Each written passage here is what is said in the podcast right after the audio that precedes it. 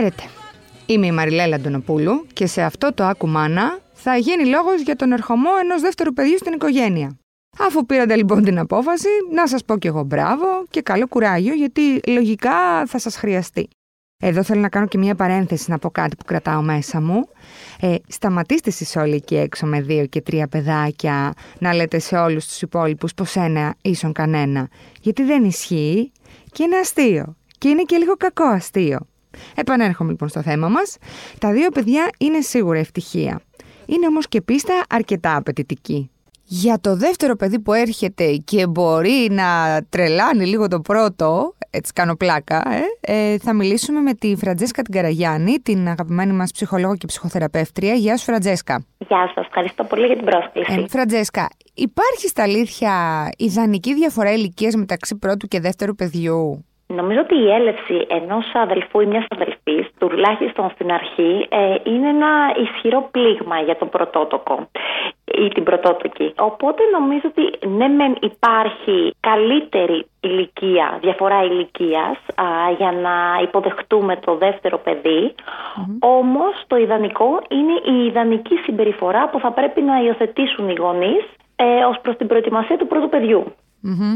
Διπλωματική απάντηση. το λέω περισσότερο για να μην ταράξουμε τους γονείς. Ότι σε οποιαδήποτε ηλικία και αν είναι το πρώτο παιδί όταν έρθει το δεύτερο παιδί είναι επιθυμητό. Από εκεί και πέρα χρειάζεται καλή προετοιμασία να κάνουν οι γονείς το πρώτο προκειμένου και να διαφοροποιήσουν τη συμπεριφορά τους αυτόν τον τρόπο προετοιμασίας ανάλογα με την ηλικία που έχει το πρώτο παιδί. Ωραία. Ναι, να πούμε ότι σίγουρα ένα παιδί το οποίο είναι τριών ετών μπορεί να κατανοήσει καλύτερα τον ερχομό ε, ενός, α, ενός αδερφού ή μιας αδερφής. Διότι ένα παιδί από τριών ετών και πάνω μπορεί πιο εύκολα να αποχωριστεί τη μαμά και τον μπαμπά, ε, μπορεί να μοιραστεί πράγματα, μπορεί να κατανοήσει και περνάει και την φάση όπου έχει ανάγκη το ίδιο να ανεξαρτητοποιηθεί Οπότε είναι πιο εύκολα τα πράγματα όταν ένα παιδί είναι από τριών και πάνω. Ωραία. Οπότε οι γονείς ε, εκεί μπορούν να μιλήσουν πολύ πιο εύκολα για τον ερχομό ε, ενός αδελφού μιας αδελφής και το παιδί να το κατανοήσει αυτό. Ωστόσο, όσο πιο μικρό είναι το παιδί, τόσο πιο αφηρημένη είναι η έννοια του. Τι σημαίνει ότι θα, η μαμά θα φέρει στον κόσμο ένα αδερφάκι. Ναι, δεν καταλαβαίνουν και πολλά δηλαδή μέχρι, φαντάζομαι εκεί μέχρι τα δυόμιση. Μέχρι τα δυόμιση είναι δύσκολα τα πράγματα ναι, ναι, ναι, και ναι. επίσης και ένα παιδάκι επειδή είναι πάρα πολύ μικρό και έχει, και έχει ανάγκη την αποκλειστικότητα της μαμάς και είναι αυτό που λέγαμε ότι ένα παιδάκι τόσο μικρό δεν θέλει να μοιραστεί ούτε τα παιχνίδια του, ούτε το χώρο του και πόσο μάλλον τη μητέρα του. Και ένα βρέφος σίγουρα όταν έρχεται θέλει την αποκλειστικότητα της μαμάς. Οπότε το ε, αδερφάκι αισθάνεται εκεί λίγο περίεργα και έχει και πιο έντονα ξεσπάσματα ένα πιο μικρό παιδάκι. Ωραία. Από εκεί και πέρα λοιπόν, όταν το παιδί είναι σε οποιαδήποτε ηλικία και αν είναι βέβαια, οι γονείς πρέπει να προετοιμάσουν το παιδί. Ε, ναι. Δεν γίνεται αλλιώς. τόσο μικρό. Ναι, ναι, ναι. Ε, ωραία. Άρα, εγώ αυτό που καταλαβαίνω είναι ότι η προετοιμασία πάντα πρέπει να υπάρχει. Από εκεί και πέρα, αν είναι ένα παιδάκι από τα τρία και κάτω, του φέρεις αλλιώς, του λες άλλα πράγματα. Άμα είναι από τριών και πάνω, το προετοιμάζεις αλλιώς. Ακριβώς. Γιατί είναι πιο όριμο να πιο δεχτεί αυτή την αλλαγή που θα υπάρχει στο σπίτι. Ναι, ναι, ναι. Εντάξει, έχει αρχίσει και φεύγει σιγά σιγά ε, και το, πώς το λένε, και ό,τι, ό,τι συνεπάγεται αυτό που λέμε terrible twos, σιγα σιγά. Οπότε εντάξει, έχεις να ε, μιλάς και με ένα παιδί που, οκ, okay, δεν είναι μέσα στην τρέλα επικοινωνία, έχει ναι, ναι, λόγο, οπότε τα πάντα είναι πιο ξεκάθαρα. Έχει ξεκινήσει, πηγαίνει στο σχολείο, έχει αποκτήσει και άλλα ενδιαφέροντα. Δεν είναι το μόνο του ενδιαφέρον ενδιαφέρον η μητέρα του. Γι' αυτό είναι πιο βίαιος σε ένα πολύ μικρό παιδί ο ερχομός ε, ενός αδελφού ή μιας αδελφής. Ναι, Γιατί... επίσης έχει συνειδητοποιήσει και όλος βλέπει δεξιά-αριστερά ότι ξέρεις, και τα άλλα παιδάκια έχουν Οπότε ξέρεις, έχει μπει, έχει αρχίσει να πιάνει λίγο το νόημα του τι, τι είναι αυτό ο αδερφός ή η αδερφή. Έτσι, έχει αρχίσει να μην έχει και τόσο ανάγκη τη μαμά και τον μπαμπά. Ωραία. Ενώ ένα πιο μικρό παιδί έχει πάρα πολύ ανάγκη, γιατί δεν μπορεί να υπάρξει χωρίς τη μαμά και τον μπαμπά. Σωστά. Ωραία. Για να ακούσουμε λοιπόν πώς προετοιμάζουμε ένα παιδί μικρότερο και πώς προετοιμάζουμε ένα παιδί που είναι λίγο πιο όριμο. υποτίθεται. Ωραία. Ένα παιδί όταν είναι πολύ μικρούλι, από ενός μέχρι ε, και εκεί λέμε ότι θα έρθει ε, ένα αδελφάκι και, και αρχίζουμε, βάζουμε το παιδί λίγο στη διαδικασία να παρατηρεί τη, την κοιλιά της μαμάς και το πώς αλλάζει και το σώμα της μαμάς. Ε, προσκαλούμε το παιδί να χαϊδέψει την κοιλιά. Είναι σημαντικό εκεί να πούμε, όχι με πολλές λεπτομέρειες, γιατί φυσικά ένα παιδάκι είναι πολύ μικρούλι σε αυτήν την ηλικία, αλλά να του πούμε ότι και εσύ έτσι, έτσι ήσουν όταν έμεινα έγκυος, υπήρχε μέσα στην κυλίτσα μου, ε, ο πρώτος σου χώρος ε, είναι εδώ, Οπότε εκεί να του δείξουμε και φωτογραφίες με κάποιο άλμπουμ όταν το, το παιδάκι του είναι πάρα πολύ μικρό και να του πούμε κοίτα εδώ είσαι εσύ. Με ένα, ε, να του φτιάξουμε δηλαδή μια εικόνα, να αρχίσουμε να του καλλιεργούμε το τι σημαίνει ένα βρέφος και πώς θα είναι το μωρό. Ε, από εκεί και πέρα, επίσης, άμα χρειαστεί να κάνουμε αλλαγές στο παιδί, δηλαδή να του αλλάξουμε δωμάτιο, να πάρουμε κάποια δικά του αντικείμενα και να τα χρησιμοποιήσουμε για το μωρό που θα έρθει, είναι πολύ σημαντικό να το έχουμε προετοιμάσει το παιδί. Δηλαδή να του πούμε ότι πω, πω, πάμε να φτιάξουμε το δικό σου δωμάτιο διότι τώρα ας πούμε την κούνια σου θα την πάρει το μωρό γιατί εσύ μεγαλώνεις, επικοινωνείς και μαζί θα κάνουμε άλλα πράγματα. Ναι. Ε, ε, ένα σημαντικό βέβαια κομμάτι είναι οι γονείς να μην διαφοροποιήσουν πάρα πολύ τη συμπεριφορά τους. Γιατί κάποιοι επειδή αγχώνονται, ε, αρχίζουν και κάνουν όλα τα χατήρια στο πρωτότοκο ή την πρωτότοκη και να περνούν πολύ χρόνο μαζί. Ε, με αποτέλεσμα να αλλάζουν άρδιν τη συμπεριφορά τους και αυτό είναι πολύ τρομακτικό για το παιδί γιατί ξαφνικά βλέπει τους γονείς του να ασχολούνται μαζί του, να του κάνουν όλα τα χατηρια και όταν θα έρθει το καινούριο μέλος στην οικογένεια, αυτό χάνεται. Οπότε αυτή η αλλαγή συμπεριφορά τρομάζει το παιδί, το θυμώνει και του δημιουργεί μια αμφιθυμία. Οπότε καλό είναι οι γονείς να μην αλλάξουν τη συμπεριφορά τους, να προσπαθήσουν να κρατήσουν την στάση τους σταθερη Είναι και ξέρεις, είναι και λίγο οι, οι ενοχές για αυτό που πάει να έρθει τώρα, γιατί ξέρουν ότι όταν έρθει το δεύτερο εντάξει, κάπως με το πρώτο δεν θα μπορούν να είναι τόσο πολύ μαζί. Ναι, αλλά αυτό ακριβώς, επειδή συνήθως, ε, ανάλογα με το πώς το βιώνουν οι γονείς, αυτό περνάει και στο παιδί. Δηλαδή, όταν οι γονείς το βιώνουν ενοχικά, ε, πόσο μάλλον ο πρωτότοκος ή η πρωτότοκη θα το βιώσει έτσι. Άρα θα είναι πολύ πιο δύσκολο και το παιδί να δεχτεί ένα αδελφάκι, αν οι γονείς αισθάνονται τύψεις γι' αυτο Ωραία. Αυτά, αυτά τα πράγματα, αυτή, αυτή την προσέγγιση έχουμε όταν είναι Τα ίδια λέμε και σε ένα παιδί που είναι από τριών και πάνω. Γιατί εγώ πολύ εύκολα μπορώ να φανταστώ να λέγονται και σε αυτή την ηλικία ή γινόμαστε ναι. λίγο πιο...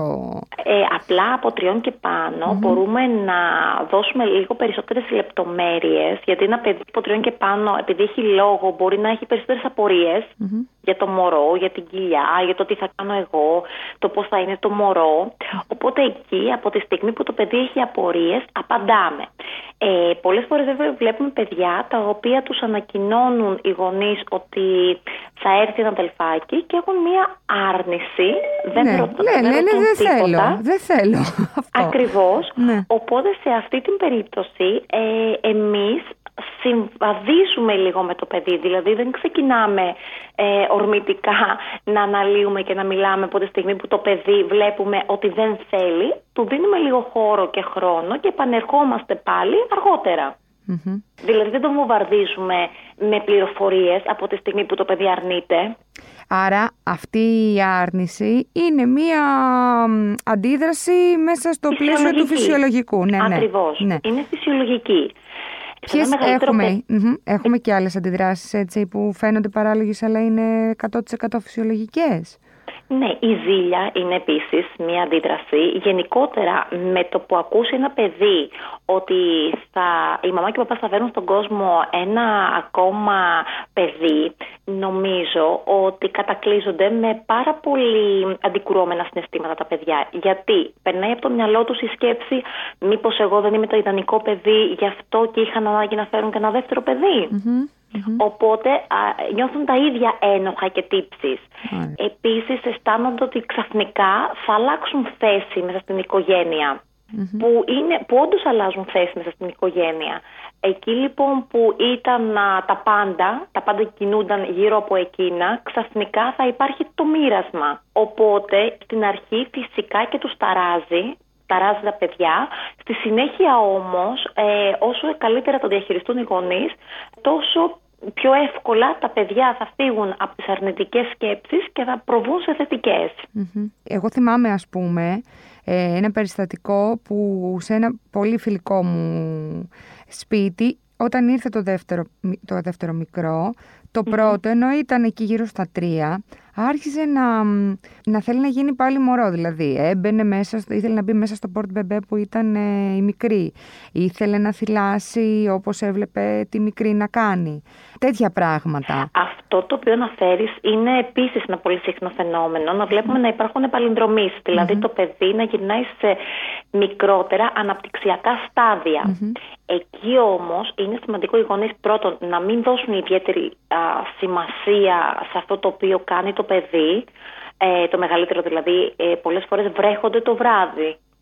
Στο κρεβατάκι τους, εκεί δηλαδή που είχαν κατακτήσει τον έλεγχο των σφικτήρων και μπορούσαν, είχαν βγάλει την μπάνα και ήταν όλα καλά. Βλέπουμε ότι πολλές φορές το βράδυ ε, βρέχονται τα παιδιά.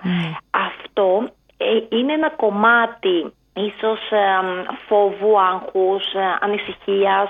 Ε, εκεί οι γονείς δεν πρέπει να δώσουν ιδιαίτερη σημασία, δηλαδή να αλλάξουν το παιδί, να του πούν ότι αναρωτιέμαι αν κάτι σε άγχωσε, τι συμβαίνει, γιατί εμεί, εσύ τώρα πλέον ε, έχεις περάσει αυτό το στάδιο. Δηλαδή να μην δώσουν, να μην τρομάξουν το παιδί, να μην το τιμωρησουν να μην δώσουν, να, περάσουν, να προσπεράσουν το γεγονός. Ναι. Γιατί πολλές φορές τα παιδιά το κάνουν προκειμένου να τραβήξουν την προσοχή από το μικρότερο. Ναι.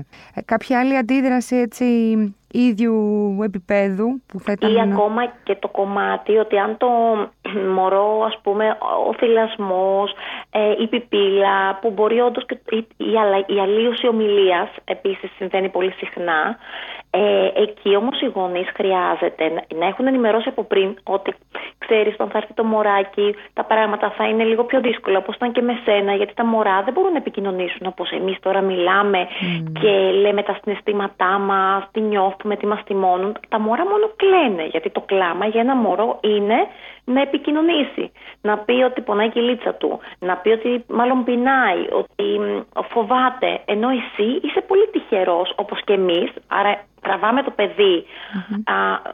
προς το στάδιο το αναπτυξιακό που βρίσκεται και το, το ενισχύουμε ότι κοίτα πόσο τυχερό είσαι εσύ πλέον που μπορείς να επικοινωνήσεις μαζί μας, να παίξουμε γιατί τα βρέφη δεν μπορούν, χρειάζεται να τους δώσουμε χρόνο προκειμένου να κάνουμε μετά όλοι μαζί πράγματα και δραστηριότητες. Το να λέμε σε ένα παιδί ε, ότι ε, τώρα είσαι ο μεγάλος αδερφός ή η μεγάλη αδερφή, οπότε πρέπει να προσέχεις το μικρό, βοηθάει κάπου ή, ή φορτώνει το παιδί παραπάνω; Αυτό ε, μπορούμε να το πούμε, αλλά ε, ελεγχόμενα. Δηλαδή, σίγουρα θα πούμε ότι τώρα και σένα η θέση σου μέσα στην οικογένεια θα αλλάξει. Γιατί εκεί που ε, ήμασταν εμείς, ας πούμε, οι τρεις, πλέον θα έρθει και ένα άλλο παιδί και εσύ θα είσαι όμως ο μεγάλος τώρα στην οικογένεια. Ναι, ναι. Ε, από εκεί και πέρα, εάν θες, μπορείς να με βοηθήσεις. Δηλαδή, ειδικά μετά τα τρία, από τα τρία μέχρι τα πέντε, τα παιδιά θέλουν να βοηθήσουν. Δηλαδή, η, η μαμά χρειάζεται να συμπεριλάβει και το μεγάλο παιδί ε, στη ρουτίνα του μωρού. Δηλαδή να του πει φέρε την μπάνα, πάμε να φτιάξουμε μαζί το γάλα. Γιατί ε, αλλιώς αισθάνεται το μεγάλο μετά παιδί αποκομμένο από τη διαδικασια Η πεποίθηση ότι κάνουμε δεύτερο παιδί για να μην είναι μόνο του το πρώτο είναι αρκετή ως κίνητρο για να μεγαλώσουμε την οικογένεια. Νομίζω ότι αυτή η πεποίθηση έχει να κάνει πάρα πολύ ε, με την ιδιοσυγκρασία των γονέων και με τον ρόλο που έχουν οι γονείς μέσα στην οικογένεια και με τον ρόλο που είχαν και στην δική τους οικογένεια πριν δημιουργήσουν την τωρινή οικογένεια. Δηλαδή, το να κάνεις ένα δεύτερο παιδί για να μην είναι το πρώτο μόνο του δεν φτάνει ως κίνητρο. Ναι. Βέβαια, πολλοί γονείς, επειδή μπορεί οι ίδιοι να ήταν μοναχοπαίδια ή να είχαν μεγαλώσει με, χω, με χωρισμένους γονείς, οπότε να νιώθανε μοναξιά, ε, αποτελεί ένα κίνητρο. Δηλαδή, αυτό ακούγεται περισσότερο ως κίνητρο βιώματος της μαμάς ή του μπαμπά και όχι ως κίνητρο πραγματικό για να φέρει στον κόσμο ένα δεύτερο παιδί. Ναι. Ή μπορεί να έχει περάσει καλά με ένα αδερφάκι ας πούμε, να έχει τον αδερφό του ή ένα αδερφή του και να ξέρεις, να λέει θα κάνω κι εγώ το ίδιο γιατί δεν μπορώ να φανταστώ τον εαυτό μου χωρίς. Ε, ε Όπως δεν μπορώ να φανταστώ εγώ τον εαυτό μου χωρίς τον αδερφό μου ή την αδερφή μου. Έτσι αντίστοιχα δεν θα είναι αυτό το μόνο του Σίγουρα, απλά εκεί είναι και κάποιοι αντικειμενικοί παράγοντες που θα πρέπει να λαμβάνουν πάντα υπόψη ε, οι γονείς. Δηλαδή τη σχέση που έχουν μεταξύ, τους, αν είναι καλή. Ε, βέβαια. και αν, αν αντέχουν επίσης οικονομικά, συναισθηματικά, να φέρουν στον κόσμο ένα ακόμα παιδί. Δηλαδή και το πώς βίωσε μια γυναίκα την εγκυμοσύνη της, την πρώτη, ε, παίζει σημαίνοντα ρόλο εάν θα προβεί σε δεύτερη εγκυμοσύνη. Ναι. Εσύ που έχεις εντοπίσει τη, τα πιο έντονα προβλήματα ε, κατά τον ερχομό ενός δεύτερου παιδιού από την εμπειρία σου; Ε, στα αδέλφια ή στους γονείς. Και στα δύο. Ε, ναι, απλά ε, έρχονται αφού έχουν φέρει στον κόσμο το δεύτερο παιδί και έχουν πιεστεί. Και το δυστυχώς γιατί το λέω. Γιατί η καλή προετοιμασία, όσο και αν ακούγεται δεδομένη, ε, δεν είναι και επίσης σώζει πολλές καταστάσεις. Δηλαδή, ε, πολλές φορές οι γονείς νιώθουν πολλές ενοχές όταν φέρνουν στον κόσμο το δεύτερο παιδί, ειδικά όταν η διαφορά ηλικίας είναι πολύ μικρή ανάμεσα στο πρώτο με το δεύτερο παιδί. Και έχω δει πολλούς γονείς να σταματάνε ε, τον θυλασμό του πρώτου παιδιού λόγω του ότι τους το απαγορεύει ο γιατρός καθώς και φορούν το δεύτερο παιδί. Ναι. Αυτό προφανώς κατακλείζει με τρομερές τύψεις τη μητέρα. Απ' την άλλη όμως και το ίδιο το παιδί αφουγκράζεται ότι κάτι διακόπτεται από εμένα προκειμένου να το πάρει κάποιο άλλο παιδί. Γι' αυτό είναι σημαντικό οι γονείς να νιώθουν καλά και χαρούμενοι για το, για το παιδί που θα φέρουν στον κόσμο και η, πώς να το πω, και η προετοιμασία του πρωτότοκου να ξεκινήσει ευθύς αμέσως που θα καταλαβουν ότι πρόκειται να φέρουν στον κόσμο δεύτερο ναι, παιδί. δηλαδη να μην αφήσουν ας πούμε το θυλασμό να συνεχίζεται, να μην περιμένουν να φέρουν στον κόσμο το δεύτερο παιδί για να πάει το πρώτο σχολείο. Γιατί αυτή η αλλαγή είναι βίαιη για το παιδί. Είναι πολλές αλλαγές μαζί βασικά. Δεν Ακριβώς, είναι, απανοτές κιόλας. Ακριβώς. Νομίζω ότι αυτό που αναστατώνει πιο πολύ το παιδί στον ερχομό ενός αδελφού ή μιας αδελφής είναι η αλλαγή της ρουτίνας. Γι' αυτό και είναι πολύ σημαντικό οι γονείς να κρατήσουν σταθερή τη ρουτίνα του παιδιού.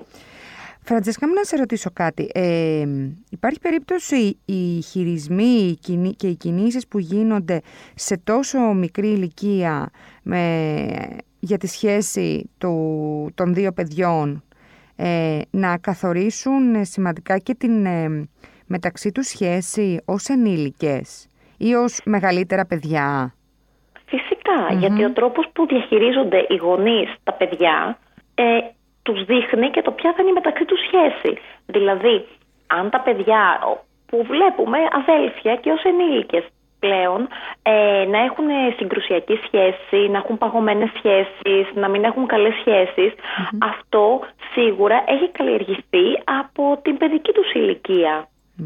Γιατί οι γονείς θα πρέπει να δείξουν στο παιδί το οποίο στον πρωτότοκο ή στην πρωτότοκη ότι η οικογένειά μας μεγαλώνει, πολλαπλασιάζεται και δεν αλλάζει. Ναι, ότι... Άρα η μαμά και ο μπαμπάς έχουν μέσα τους χώρο και η αγάπη, ίδια αγάπη και ίδιο χώρο και για το επόμενο παιδί. Ότι ουσιαστικά δεν παίρνεις αγάπη από το ένα παιδί στον άλλο, ότι η αγάπη πολλαπλασιάζεται. Δεν, ακριβώς. Δεν ότι δεν αλλάζει. Ναι, ναι, γιατί ναι, ένα ναι. παιδί έχει στο μυαλό του ότι α, αλλάζει θα χάσω αυτά που έχω. Πολλές φορές τα παιδιά αισθάνονται ότι αν δεν είχα και αδερφό, θα είχα ας πούμε ένα δωμάτιο δικό μου. Ναι. Άρα, κάπως στο μυαλό τους αυτό μεταφράζεται ότι χάνω εγώ. Άρα, εκεί είναι ε, το κομβικό σημείο που οι γονείς θα πρέπει να ενισχύσουν στο παιδί ότι εσύ δεν χάνεις Υπάρχει κάποιο, κάποια, κάποια κόκκινη γραμμή από την οποία και μετά ε, καταλαβαίνουμε σαν γονείς ότι έχουμε καθυστερήσει να πάμε το πρώτο μας παιδί σε έναν παιδοψυχολόγο για να αντιλάρει τον ερχομό του δεύτερου. Γιατί ξέρεις, okay, κάποιοι μπορεί να το, ε, κάποιοι γονείς μπορεί να το κάνουν προληπτικά. Κάποιοι να θεωρούν ότι δεν χρειάζεται να το κάνουν καθόλου και να το κάνουν ποτέ. Και κάποιοι κάποια στιγμή να φτάνουν στο σημείο και να λένε Όπα, τώρα μήπως πρέπει να. Αυτό θα το δουν οι γονει ε, όταν θα αλλάξει θα δουν σημαντικές αλλαγές με μεγάλη διάρκεια στη συμπεριφορά του παιδιού. Είτε στο σχολείο πηγαίνει σχολείο, είτε στο σπίτι, είτε το Σαββατοκύριακο που μπορεί να είναι εξοβόλτες και να κάνουν πράγματα, είτε στο παιδί αν αλλάξει κάτι στη ρουτίνα του ύπνου, ε, στο φαγητό του, ε, αν βγάζει κάποια έντονη επιθετικότητα. Ναι. Γενικά καλό είναι ότι οι γονείς να συζητούν με το παιδί και, και να υπενθυμίσουν και να δώσουν μάλλον κατά τη διάρκεια της εγκυμοσύνης πολύ μεγάλη σημασία στο να περιγράφουν το πώς ήταν εκείνη η περίοδος στο παιδί. Ναι, ναι, ναι.